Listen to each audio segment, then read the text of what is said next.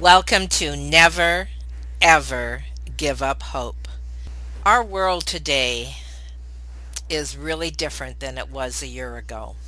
And there is absolutely no doubt that during these past few months, life has presented itself in a very particular way. We are now living in extreme times, and it is deeply affecting people's minds and their well-being. Today with me, I have a guest who is going to share how we can handle the good and the not so good that is happening in our lives today. Have you ever felt like giving up, quitting, throwing in the towel? Welcome to Never Ever Give Up Hope featuring Carol Graham. She's an author, health coach, and motivational speaker. Backed into a corner multiple times in her life, Carol shares with you stories on how she overcame some of the toughest obstacles a person can go through in life, but refused to give up hope. Rather than admit defeat, an opportunity was presented, and it involves each and every one of you. Carol will feature spectacular guests who will share their messages of hope encouragement, and their inspiration to prove why life's adversities only make you stronger. And now, welcoming the host of the show, here's Carol Graham.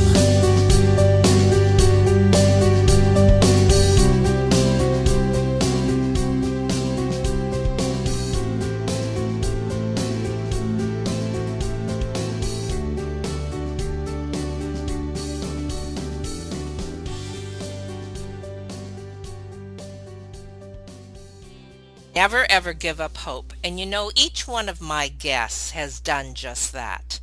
No matter how difficult or extreme the circumstances were that they were facing, they never gave up. And as a result, they became successful as victors instead of victims of their circumstances. Each one of us has a story. And when we share our stories, we help others who possibly have endured similar stories. Each one of my guests also gives encouragement and tips on how to survive. And I thank my guests for taking that opportunity to share their stories. Sometimes it's very difficult for them. But as a result, they give us insight and tips on how to become successful in whatever we decide to do. So I thank my guests, each and every one of them, and I thank my listeners because without you, we wouldn't have a show. With me today, I have Claudia De Nino. Her mission is to help people create positive and lasting change. Isn't that exciting? Especially with their mental health. And I think in the light of what we're going through right now, as I said in the top of the show, this is essential. Their mental health includes trauma, anxiety, PTSD, depression, addictions, grief, and abuse. So welcome, please, Claudia. Oh, thank you, Carol. Thank you so much uh, for being your show today. A great opportunity. I've been really looking forward to this moment. And you know how much I love your accent. Thank you. I could just listen to you. I won't talk. I'm just going to listen to you because it's beautiful. Thank you so much for being on Never Ever Give Up Hope. So let's start with what made you decide to leave your homeland of Chile and move to Canada? Well, it goes really to my passion of learning. I'm a lifelong learner. I I'm always involved in one sort of training or another. I always feel like the more I enrich my life when you learn in new experiences, the more I can enrich the life of my clients and therefore the beloved ones. So I came specifically to take training in forensic science as part of my journey, I guess, to end up at some point working with first responders. So yeah, came here, met my husband, and well, I'm still here in Canada. Let's let's just back up for a second and tell me about the studies in forensic science. Where did you want to go with that? Back then, in my country of origin, Chile, back in 2004, there was going to be um, a renewal of the legal system. And the legal system was uh, willing to invite more psychologists to be present as part of the court process. And sure enough, I wanted to be ready for that with as much expertise as I, as I could offer. So I wanted to have a deeper under, understanding of the forensic field in general. And yeah, so I found um, the place and the right place for me to to get that training. So I came to Canada because of that. Did you go to, did you check out all of Canada? I know that's a vast country, or did you decide to just go to the West Coast? There was a lot of um, great comments about the, the, lifestyle in BC and especially Vancouver, how beautiful Vancouver is. So, and around that time, I had some people around that that I knew, so I thought it was a great opportunity to to study what I wanted to study, and at the same time being in a very beautiful place, very quiet environment. So that made it easy. What was the first thing that you did when you came here to launch the career that you wanted in Canada? Well, that's uh, uh, that's quite a story because when I wanted to start my career in Canada, uh, I found out that there, there were issues with um, qualifications, if we call it that way at that point, um, certifications, because I, I have a degree in psychology in Chile, from Chile, and the um, system is different. We go to university for full seven years at least. Uh, we don't have the bachelor's plus. So it was a little bit tricky trying to um, have all my studies recognized as such here, which is pretty much equivalent of a master's degree. And I was a little bit in the middle of nowhere. So I struggled significantly in order to uh, to actually get a job as what is called here clinical counselor. I know in other states of um, Canada I will be called psychologist, and in my country I was already psychologist. I had this permanent battle inside of me thinking I should not go back to school. I should not do anything else because I am already a psychologist. But the breaking point was when I thought to myself, okay, Claudia, where do you see yourself from now to 10 more years? Are you going to continue struggle thinking that are you already a psychologist and you shouldn't be doing this or that? Or you go back to school, finish a master's degree, um, because my, my motivation was being back working with people. So I thought, okay, I'm just going to go back to school. And from now to 10 years, I will say, okay, I had to be back in school for three or four, and I've been working for six. And that's what I did. Did you find any cultural differences that were really difficult when you came to Canada? Oh, so many. So many. I mean, from family environment, from social environment, everything is so different. And this is something that is very key because it actually actually improved my learning from the cultural perspective and how what we had set in our minds, what we at some point understand as the normal, everything else could be considered as this is wrong, this is not the way. And therefore, your body and your mind experience that as a negative environment. So I learned a lot. I gained a very rich understanding of um, the multicultural concepts when it comes to counseling. I can only imagine that that took some time as well to feeling comfortable. Oh, yeah, it, it was uh, a process, a very interesting process. But through this process, I also started to work with people who are deaf.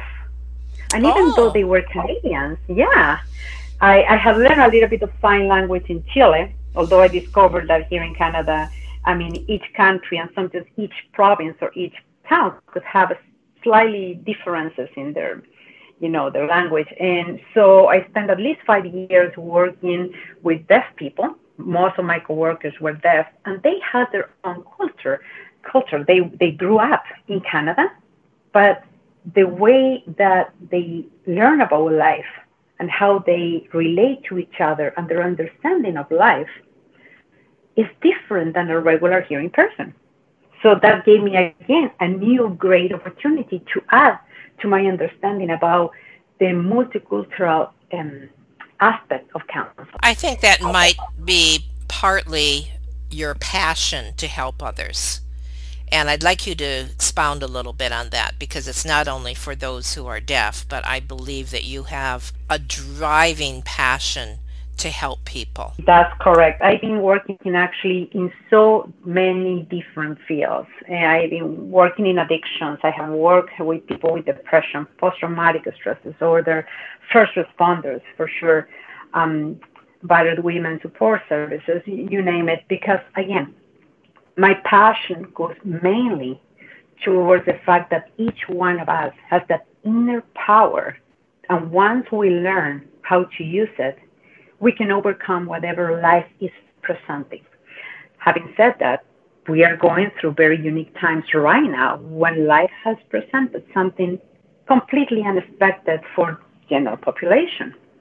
And it's not that we are going to change what life will present, but the better equipped we are, the better we can respond to what life offers. So, what can we do as individuals, as groups, as a as a nation, as a world, as a community, to endure, to understand, to overcome problems in our new world environment? One of the biggest challenges in these times is set for your mind. If your mind feels stable, you will be able to go through with whatever life is presenting. Now, having said that, I know that there has been a lot of people exposed to family members dying, friends, close ones, but still, for majority of people, once you have taken the steps as having said washing hands, wearing masks, staying social distance, and you know that you will go through some difficult times like having to isolate, stability of the mind that will set everything else. Some tips for that, something that I call mental flossing. You know, we have the general understanding that if you brush your teeth on a regular basis, you can avoid cavities. But how often do we take care of our mind? So some techniques, right. some, te- some techniques that can easily help you with that is um, some breathing techniques. There is amazing information from the aspect of the neuropsychology, how uh, proper breathing techniques, as simple as they can be. If you engage into an image that at, at some level inspires you, if you connect to it on a regular basis, you can actually learn to target feelings that will benefit your mind and your body. Um, all those type of things actually are connected to the power of your mind. Whatever your mind presents to your brain, your brain will go as you wish. And how are you saying that this relates to our current situation?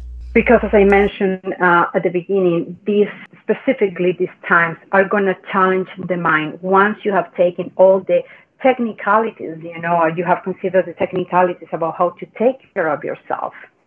If you are um, in quarantine, if you can't see your relatives, uh, if you're permanently concerned, those are valuable feelings, are expected as humans. But then if you go beyond that, and you try to keep your mind in as much harmony as possible, that is one of the biggest things that you can do at these specific times. So, Carol, something crucial that I would like to mention to your audience today is the fear factor, I call it that way. When we are in constant fear of anything, from I'm going to have a panic attack, or I'm afraid of depression, or I'm afraid of dying, or I'm afraid of you name it, what we are doing is really exacerbating a thought, materializing a thought. I usually tell my clients, I have given this example. I have said, have you ever seen this inflatable device that looks like a huge noodle with arms? In, in Canada, it's called the Tube Man. And sometimes you see it at car sales places, and it just moves from side to side. It looks like a huge giant if I were a three year old and walking and I see this, right away I will fear that in such a way that I will create in my mind images about this giant coming and suddenly grabbing me, eating me. I don't know. The worst things could happen. So the same is with thoughts.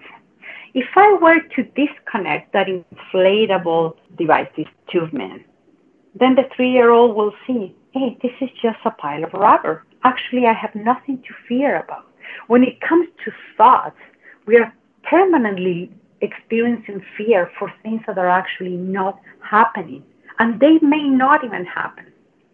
So, if we are in this constant fear of thoughts, we are just losing any possible power to overcome what's happening. So, at the end of the day, that thought is just a thought, it's just a pile of rubber on the floor that means nothing unless you use them on on your benefit and you create the most beautiful thoughts that will create the most beautiful chemistry in your body.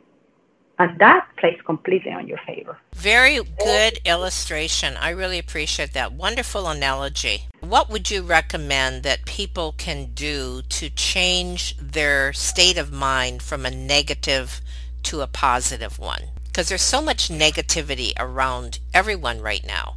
And um, the ones who have experienced loss in particular, as you has mentioned, or fear? I will say that um, noticing or, or what I call really body awareness. Your body is permanently sending messages to your brain. If you are something as simple as noticing how your shoulders are, how your body language is, mm. uh, lifting your chest up. I usually trick my clients telling them, open your arms move your chest up to the sky, like if you're saying thank you, um, and think about something super, super sad. 100% of people will tell me, well, yeah, I can think about something sad, but I can't feel sad. Then if I tell them, okay, sit, um, look to the floor, um, curve your spine, and think about something sad, highly likely they will end up crying. So um, in addition to breathing, visualizations, awareness of body language, all of these things together can significantly improve how you're feeling from the understanding that we are only humans. Of course, uh, we are living something, we're going through a process in which, you know, our words are upside down. But still, if we don't take care of these details, we will be feeling way, way, way worse. Now, do you guide people in this respect? Like, do you have one-on-one counseling or do you do group therapy? Or, like, in other words, how can someone tap into what you are offering and what are you offering? So, um, I still see people online. I see them one-on-one. I'm not doing groups at this time, although I have done in the past. Uh, but we go specifically through a very detailed process of guidance for people to learn how they can tap in their inner power, for them to learn to control and to direct their minds to what their target is. If their target is, I want to feel better, I want to feel happier, I guide them to, to go there. That's excellent. I think that so many people are asking that question right now what I'm hearing regularly is I'm so tired of everything that's going on. I want change. When will we find change? What you are saying is change begins with me, correct? That's exactly. That's exactly. And I love the fact that uh, once we understand that the change starts with me, that I can access to my inner power, first of all, becoming aware we have it, and second, learn how to use it, then the next step is just targeting where I'm going.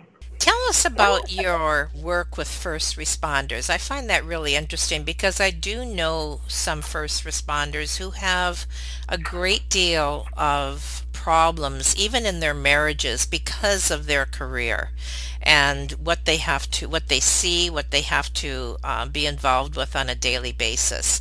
So you really tweaked my interest when you said that you work with first responders. Can you share that a little bit about that, please? Yes, for sure. Um, so first responders in general are exposed on a general basis to traumatic events, to things that um, general population, of course, we don't even get close to. Uh, as such, if they don't have at some point the tools to manage um, the stress that they are exposed to, this starts slowly to undermine different aspects of their life. As you said, uh, it could be the relationship with their kids, uh, with their partners, etc., etc. In this specific um, topic related to first responders, uh, you will find that often in the past that is changing significantly nowadays. You would expect um, hmm. a first responder to be a Superman or a Supergirl, depending on the type of job they have. So, in the past, first responders, they were just not talking about any issues that they will have. And if you're not even talking or becoming aware on how things are affecting you, they they will start showing up in different ways, either for physical um, illness, um, of course, mental illness. This has become to an extreme to a first responders committing suicide and the work that I do is number one, getting back to the concept of as a human, I move within the spectrum, what I call the spectrum of well being. Uh, and within the spectrum of well being, accepting the fact that I am exposed on a regular basis to something extreme that spikes my cortisol level, spikes my stress level significantly. If I take care of this, if I target, if I define what my target is, what is my goal when I'm when I decided to work as a first responder. My my goal is to help to save lives. If I keep that frame of mind, that's going to be the most meaningful part of it. If I reinforce that part, I'm not here necessarily to become a hero, but to do the very best I can. Then once you have created a different frame of mind, people will tend to respond to that more than to the things that may not work perfect. Then they must come become better at their jobs as well. Well, they become better in so many different yes, aspects actually, yes. as parents, as partners, as friends, because they are able to be more present in their lives. And do you do this like, uh, do you have counseling sessions or are they included, like, for example, like uh, at a fire hall or something like that? Or do, is this all like a one-on-one kind of a situation? I work with these um, online um, one-on-one sessions and the techniques that I use um, are the result of 18 years of experience and 18 years wow. of training. Wow. So um, um it's not by chance that I became a yoga instructor as well because you can't separate the mind from the body. If somebody, let's say in the times that I was seeing people one on one, I wouldn't say, um, you can come, you know, your mind can come in, your body can stay outside in the waiting room because that's impossible. So when we target somebody's well being, this includes everything from the chemistry that you produce with your thoughts with your, their perception of your environment, with what you eat, with how you sleep, everything. Everything is a result of a chemical reaction. That and and again, I know that you have repeated this several times, but once you learn to put all these pieces in place, everything. Once you have defined your target, this is how I want to feel. This is what I want to be then everything else starts falling just like domino pieces. Could you give us possibly an example of someone um, that you saw a huge change, like a metamorphosis almost, between what they were and what they were going through to after the sessions and what they became? Okay, um, this example um, do you want an example related to specifically to first responders or it could be oh, any what, traumatic experience whatever yeah traumatic experience example would be good okay so the first one that comes across is um, a person who experienced sexual abuse uh, as a very young child. And he said to me, Actually, I can talk about it. And if I talk about it, I feel like I'm just reading a story. It hmm. doesn't trigger emotions at all. Interesting. Another person, oh, sorry, um, another person, for example, who was a complete germophobic, complete germophobic. Um, I think I was. We were a little bit too successful because even through this time um, of coronavirus, he's not even that concerned about it. so that's the one that actually made me laugh a little bit. And I said, you know, you couldn't have done a better job. That's a good so, example. Excellent. So there are really there are really changes that are significant. People that report after one session, um, uh, seventy or eighty percent um, fading of their anxiety, after even though they have session. anxiety after even after one session. Excellent. So, in summary, is there anything that you want to say to encourage, whatever you would like to share, and kind of summarize what you do and what you hope, what you offer the audience, and what you hope to achieve with them? What I offer the audience is learning skills. That's what I do for people. Uh, I teach them skills. So I don't believe in that system of counseling that creates dependence. I am with people for as much, as long as they need me. I teach them the skills. Once we are both sure that my clients are using their skills correctly, then they can be on their own. Because I truly believe in the inner power. I don't believe in victims. And usually this doesn't come across very nicely when I mention it the first time. Because it's not that I can't relate or I can't understand the suffering that somebody may have gone through but right away, I feel your past doesn't become your fate. Mm, I like that. Your and past. Mm-hmm. I was just going to repeat it. Your past does not become your fate. Yes, and that being having said that, uh, I guide people to discover that inner power to overcome whatever that has happened to them in life and the results they experience them right away. They know them they i teach them to trust themselves. Because i can say as a therapist the most beautiful words about what oh with this therapy you're going to be happier. No it's how do you feel?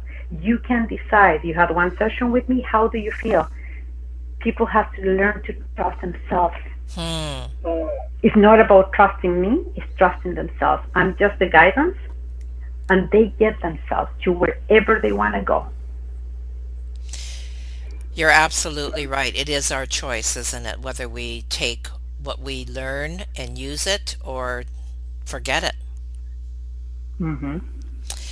Well, this has been most refreshing, and I really appreciate the tips that you have given the audience today because this is a message that we really need to hear. And not only do we need to hear it and practice it, but we need to pass it to others.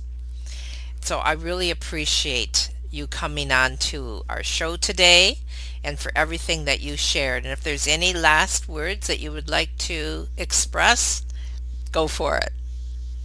Yeah, I, I would love to offer to your audience um, the possibility of have a complimentary session with me. Okay. And I will I will let you decide, Carol, how we do this. But I would love to offer uh, a complimentary um, session with me on on online session. So. Um, All right. So what? Sure, that's an excellent idea. What we'll do is on the web page after uh, the show notes are up, then people people can tap into that, and if they're interested in that, you can uh, put a link on there and they can be directly connected with you. So that definitely is something that we can do for you. And I'm sure that my audience would be most appreciative. Mm. So thank you again for being on Never Ever Give Up Hope. I look forward to getting positive feedback. Please, if this has been an encouragement to you today in any way, let us know We need your feedback and we appreciate it. And in this time in particular, we need to uphold and encourage one another. So thank you again for being on. Never ever give up hope. Thank you for listening to Never Ever Give Up Hope, featuring Carol Graham. Did you know that most people succeed because they are determined to? Quitting was never an option. Carol loves your comments and will respond to each one. So please subscribe and review this podcast. A rating of five stars would be outstanding and appreciated. Remember, if you are still here, there is always hope.